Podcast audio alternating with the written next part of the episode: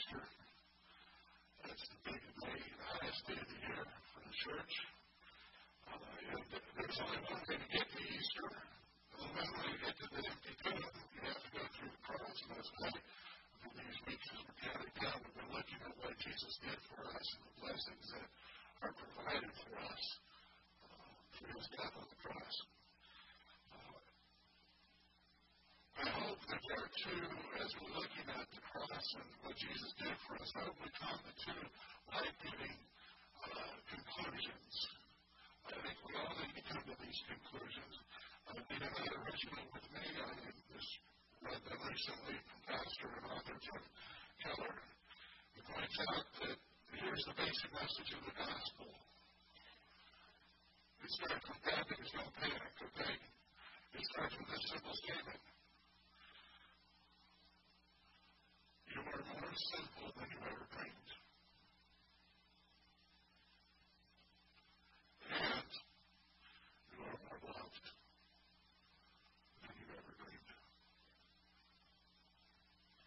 You're more simple than you ever dared to believe, and you are more loved than you ever dared to hope. That is the message of the gospel. That is the message of the cross. That's why we're looking at it. God reveals how deadly our sins are and how deeply He loves us on the cross. Sin is serious business. It doubly serious, obviously, cost Jesus his life. And at the same time, His love for us is so great that He's willing to give His life for us. All Jesus did for us is often called by one name, by theologians, is called the atonement uh, this sacrifice called the atonement. There are all kinds of explanations and, and uh, emphasis that people emphases, or how do we say that? Plural now. No, it's the plural emphasis. There are all kinds of ways people talk about this. Note yourself, it has more than three syllables, try not to use it. Yeah. Okay. Um, reason we have all these differences of opinion about what Jesus did for us is not because we don't understand the Bible, because all of these things are in the Bible. But it's because uh, there's essentially a mystery involved here. We can definitely say, as C.S. Lewis did in Mere Christianity, the bottom line is this, somehow Jesus' death on the cross, his resurrection from the dead, has changed our relationship with God. That's the bottom line. How does that work? Because there's always, we all like to ask how. How, someone's like why. How, how does that work? Well, it's kind of mysterious. It's a God thing. It's not something we can explain very easily. Uh, there's a mystery about the atonement that we're not probably ever going to be able to completely understand and explain how it works. Uh, but we are going to look at, we're looking at the benefits, what what it is and how it has changed death on the cross paid a ransom that set us free. The Bible set us free from slavery to sin and Satan. His uh, crucifixion conquered the forces of evil, uh, led them captive, uh, made a spectacle of them, a laughing stock of them. And on the cross, Jesus bled and died and received the punishment for our sins. We see those things. Today, I just want us to look at a different aspect. When he, when he died, when Jesus died for us, he made it possible for us to become God's children. One of the early church fathers put it this way He became what we are, he became a human being, so that we could become what he is.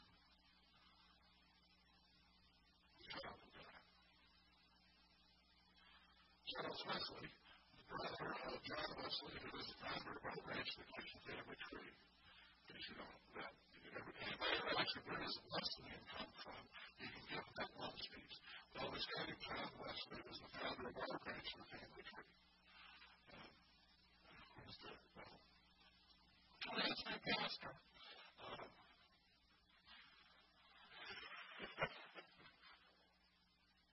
okay. Wesley wrote the hymns. John Wesley was the preacher and the, he was the professor at Oxford. So he was, and Charles was the songwriter. And he wrote uh, a song uh, that, that turns his blessing of the atonement, that God's ability to change us and make us into what Jesus is. Uh, he turned it into a, a prayer, a victorious prayer. The first two verses go like this. All for a heart to praise my God, a heart from sin set free, a heart that feels your blood so freely shed for me. A heart resigned, submissive, meek, my great Redeemer's throne, where only Christ is heard to speak, where Christ reigns alone. The heart in every thought renewed and full of love divine, perfect and right pure and good, a Lord we're looking at this morning. A heart that's a copy of our Lord Jesus' heart. Is that really possible? How God fill us with His divine love so that we become more and more like Jesus? Paul Day talks about this restoration in the book of Romans, Romans chapter 5, verses 12 to 21.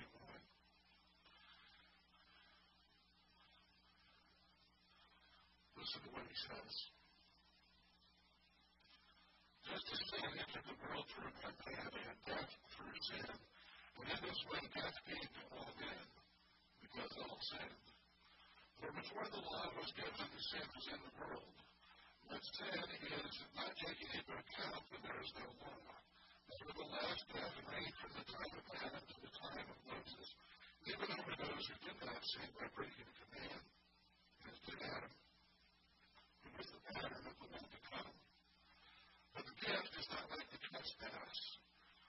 For if the many died by the trespass of the one man, how much more did God's grace and the gift that came by the grace of the one man, Jesus Christ, overflow the?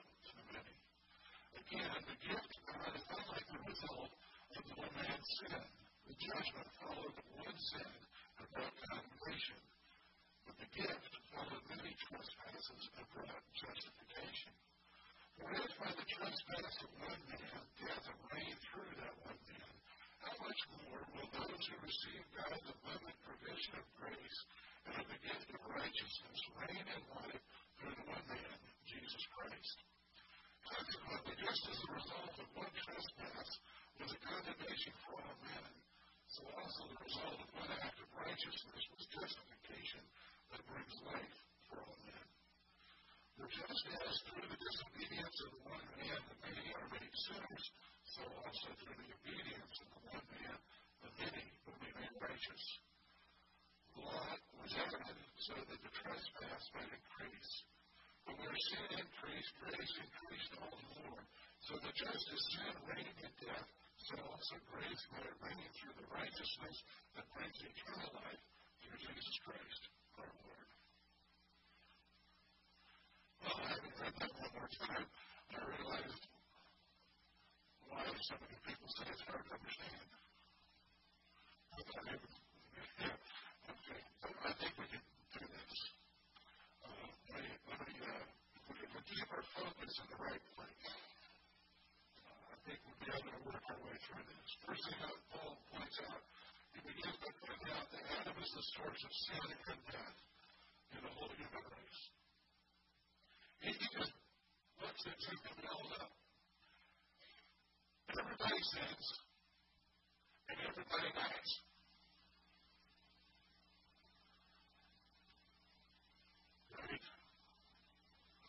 Okay. Make sure you all see the same world I was because if not, we could that's where we start getting confused. And we can get all hung up on how does that, how did that happen? How does that work? How is unexplainable, I think, based on what I've observed. But, uh, it just is. I guess you why is sky blue? Uh, somebody will try to tell you why. The grass green? Well, it's got chlorophyll in it. Well, what's it you? You know, know those questions that kids ask. Why is your pretty gray? You don't want to know the answer to that one.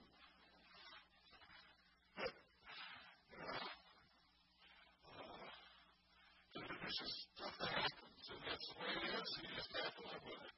And this is one of the facts our, the world we live in. Everybody sins, and everybody dies. All humans sin because our first father sinned. And the first mother sinned, look there. Adam and Eve, they sinned. Passed on to us. They're the kind of nature they had, a rebellious nature. All humans die because of sin. From Adam and Eve we began to die. Physically, we die because of Adam and Eve, and because of our sins, and because, well, it's just sometimes the sins of other people. But we all die. We need to stop and just remember that sin is essentially choosing God's absence from our lives. Sin is, is, is first of all relational. When we sin, we're judged by God giving us exactly what we wanted. When, when we sin, we say, God, I don't want you in my life, I'd rather have this. And He says, fine, you're nuts, but you can have it.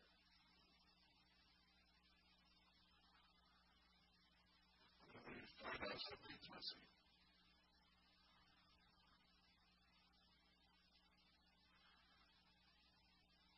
When we sin, we're choosing the absence of God in our lives. Sin and God wanted to do for salvation, are essentially always relational. Sin separates us from God, and that's the whole point of what Jesus tried to do on the cross. Sin separates the absence of God in our lives. And when we separate ourselves from God, we die. Uh, that's not as easy for us to understand as if you stop drinking water, you're going to die.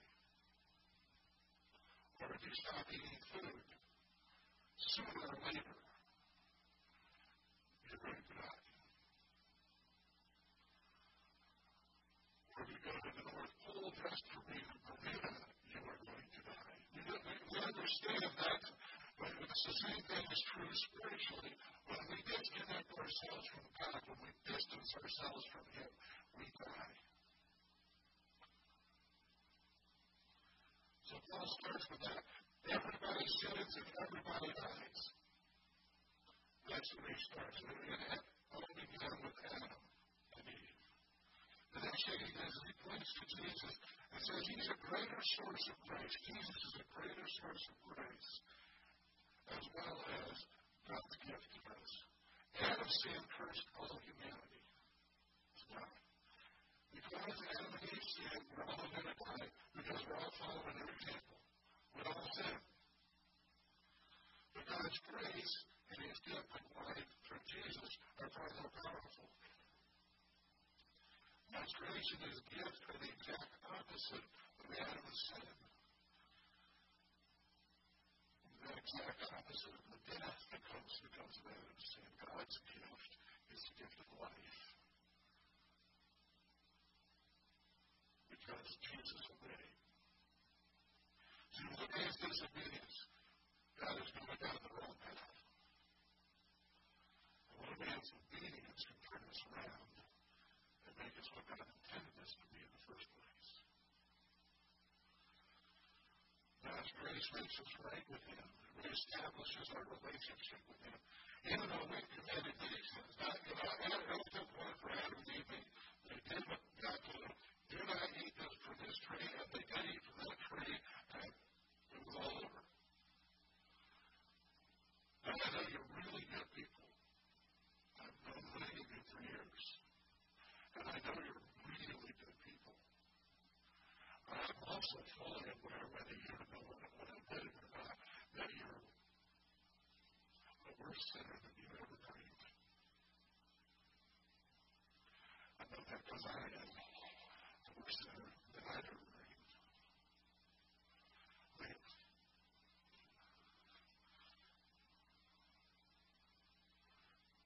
I deserve the cross. I deserve to be totally abandoned for God. I deserve that. And after we've done all the things that we've done, and most of us can think of a few things that we don't want to be thinking of in our church, but it's all right, think about them because you need to give them Jesus. And you some things. But trust me, there are a lot of things we can't think of, and that's probably a good thing we can't remember everything, and we'd really be upset. If we've done all the stuff that we've done, we've sinned in all the ways we say, God, I don't want you in my life, He still says, I love you enough. I have a cross for you so that you can live with me. Therefore, I understand that death is available to all people through Jesus. Not just for certain groups of people, it's for every, every just as sin and death reign over the entire human race because of what Adam started. Life can live and reign over the whole human race because of what Jesus did. It's available to everybody. So, so Paul starts by pointing out, you know, if we're and but Jesus has a gift, God brings a gift for Jesus is even greater, and that is the gift that gives life to everybody, that makes it available to everyone, regardless of how much sin's in their life. That Paul emphasizes, and Jesus really emphasizes that it provides for the whole human race. Since to Adam is sin and death entered the world, and through Jesus, all that's reversed, and we get righteousness and life in the world. Uh, no matter how hard we try, we never get it right.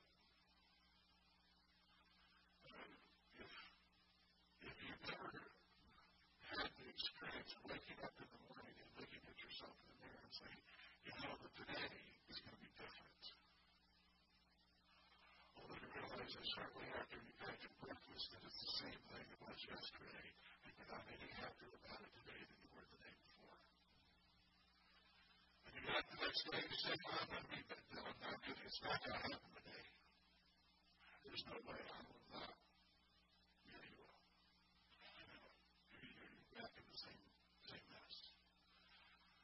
We by ourselves can't get out of it. But Jesus is able to bring us out of it. He is able to reverse all the things that have been changed in our lives, all the results of sin. He is able to turn them around and bring us out of them.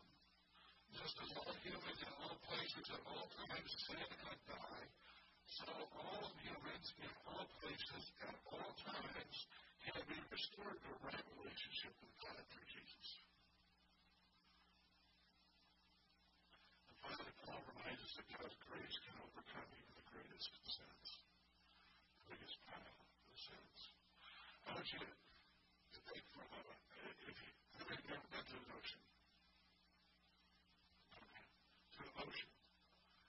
Yeah, I see, you see the ocean, you look, like the waves coming in. See big waves? And they can build a sandcastle. You can build sandcastles, okay, good.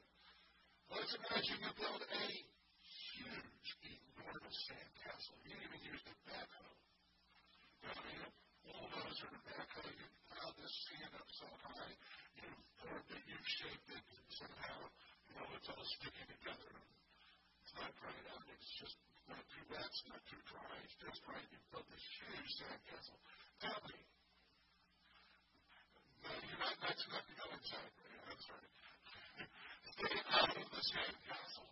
I don't care how big it is, stay out of the sandcastle. Okay, like, don't go toward the light. Okay? So, you know, this, how many grains of sand are in that sandcastle? Enough.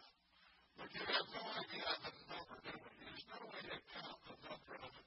Even in one of those little ones, that would be nuts enough to count. Even a let alone a huge just say there's a, you built this huge one and it was a low tide. And high tide comes in. What's going to be there for you to play in the next day?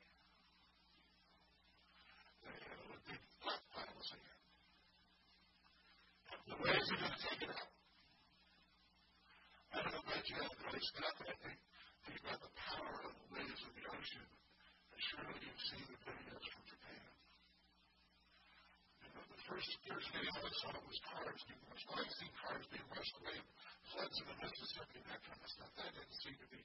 The next thing I know, they had a video from a little higher up, and with whole buildings, houses, neighborhoods, all just going away. That's a powerful wave.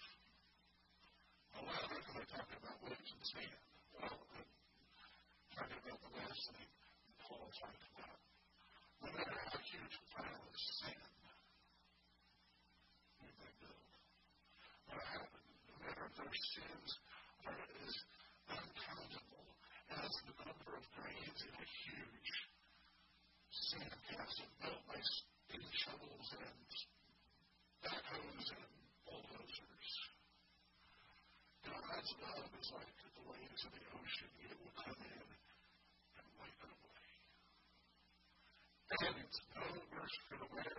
Build another sandcastle and it'll take it out.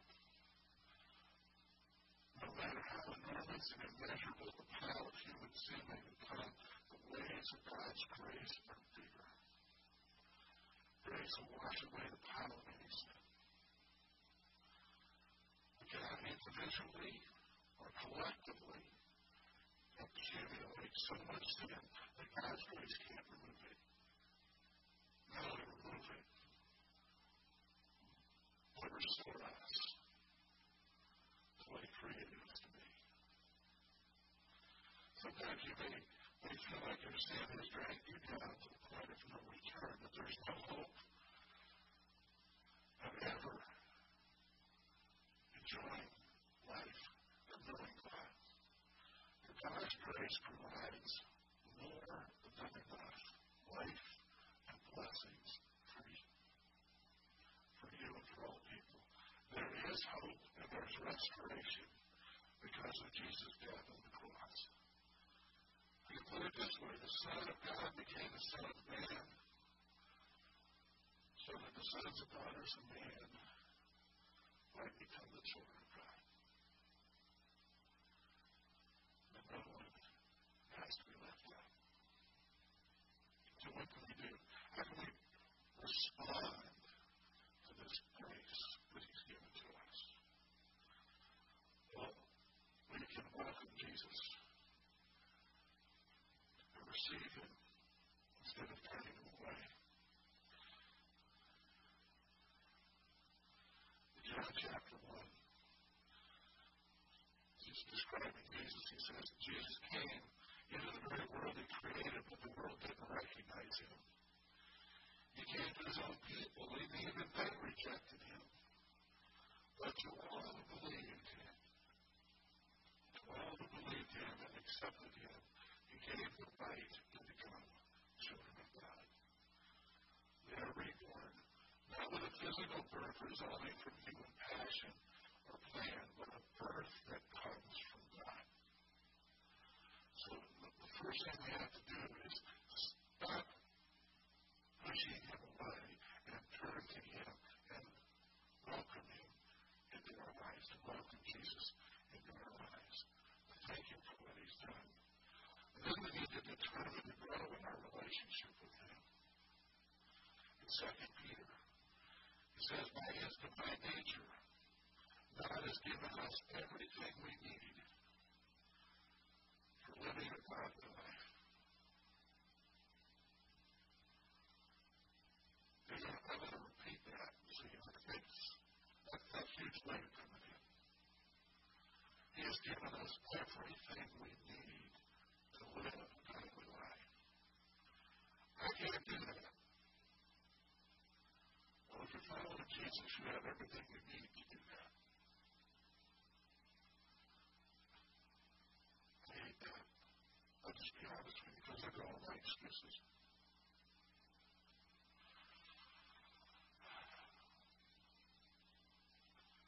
Oh well. We have received all of this, says we have received all of this by coming to know Him, by receiving Him, the one who called us to Himself by means of his glory and excellence. And because of his grace, he has given us great and precious promises. These are the promises that enable you to share in his divine nature and escape the world's corruption by human desires. Caused by human desires. In view of this, here's, the response. The response to God's work in your life through Jesus Christ, his grace to forgive and to restore you. You welcome him into your life. Here's how you're to respond. Make every effort to respond to God's promises. Supplement your faith with generous, the generous provision of moral excellence or goodness, and goodness with knowledge, and knowledge with self-control, and self-control with patience, endurance, and patient endurance with godliness, and godliness with brotherly life. A brotherly love with love for everybody. So there's the plan. We're supposed to keep growing, to make every effort in He's done, to keep adding to the things that He's placed in our lives. The more and more you grow like this, the more productive and useful you're going to be. More productive and useful in your knowledge of Jesus Christ. Those who fail to develop in this way are short-sighted, forgetting that they have been cleansed from their old sins. So, dear brothers and sisters, work hard to prove that you're really among those that God has called and chosen. Do these things, and you will never fall away. Let's pray.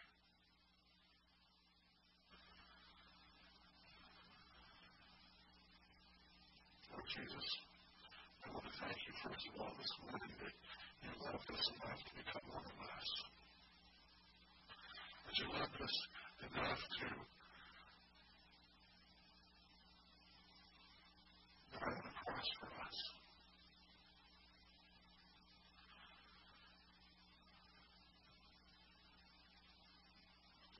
Thank you, God, for the grace that you give that washes away matter what it is, washes away all our sin and a right relationship with you.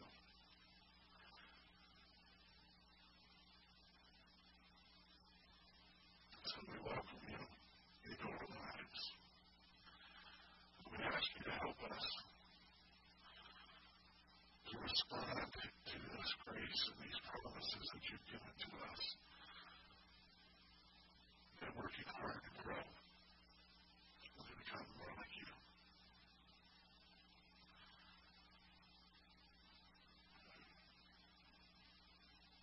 We thank you in Jesus' name.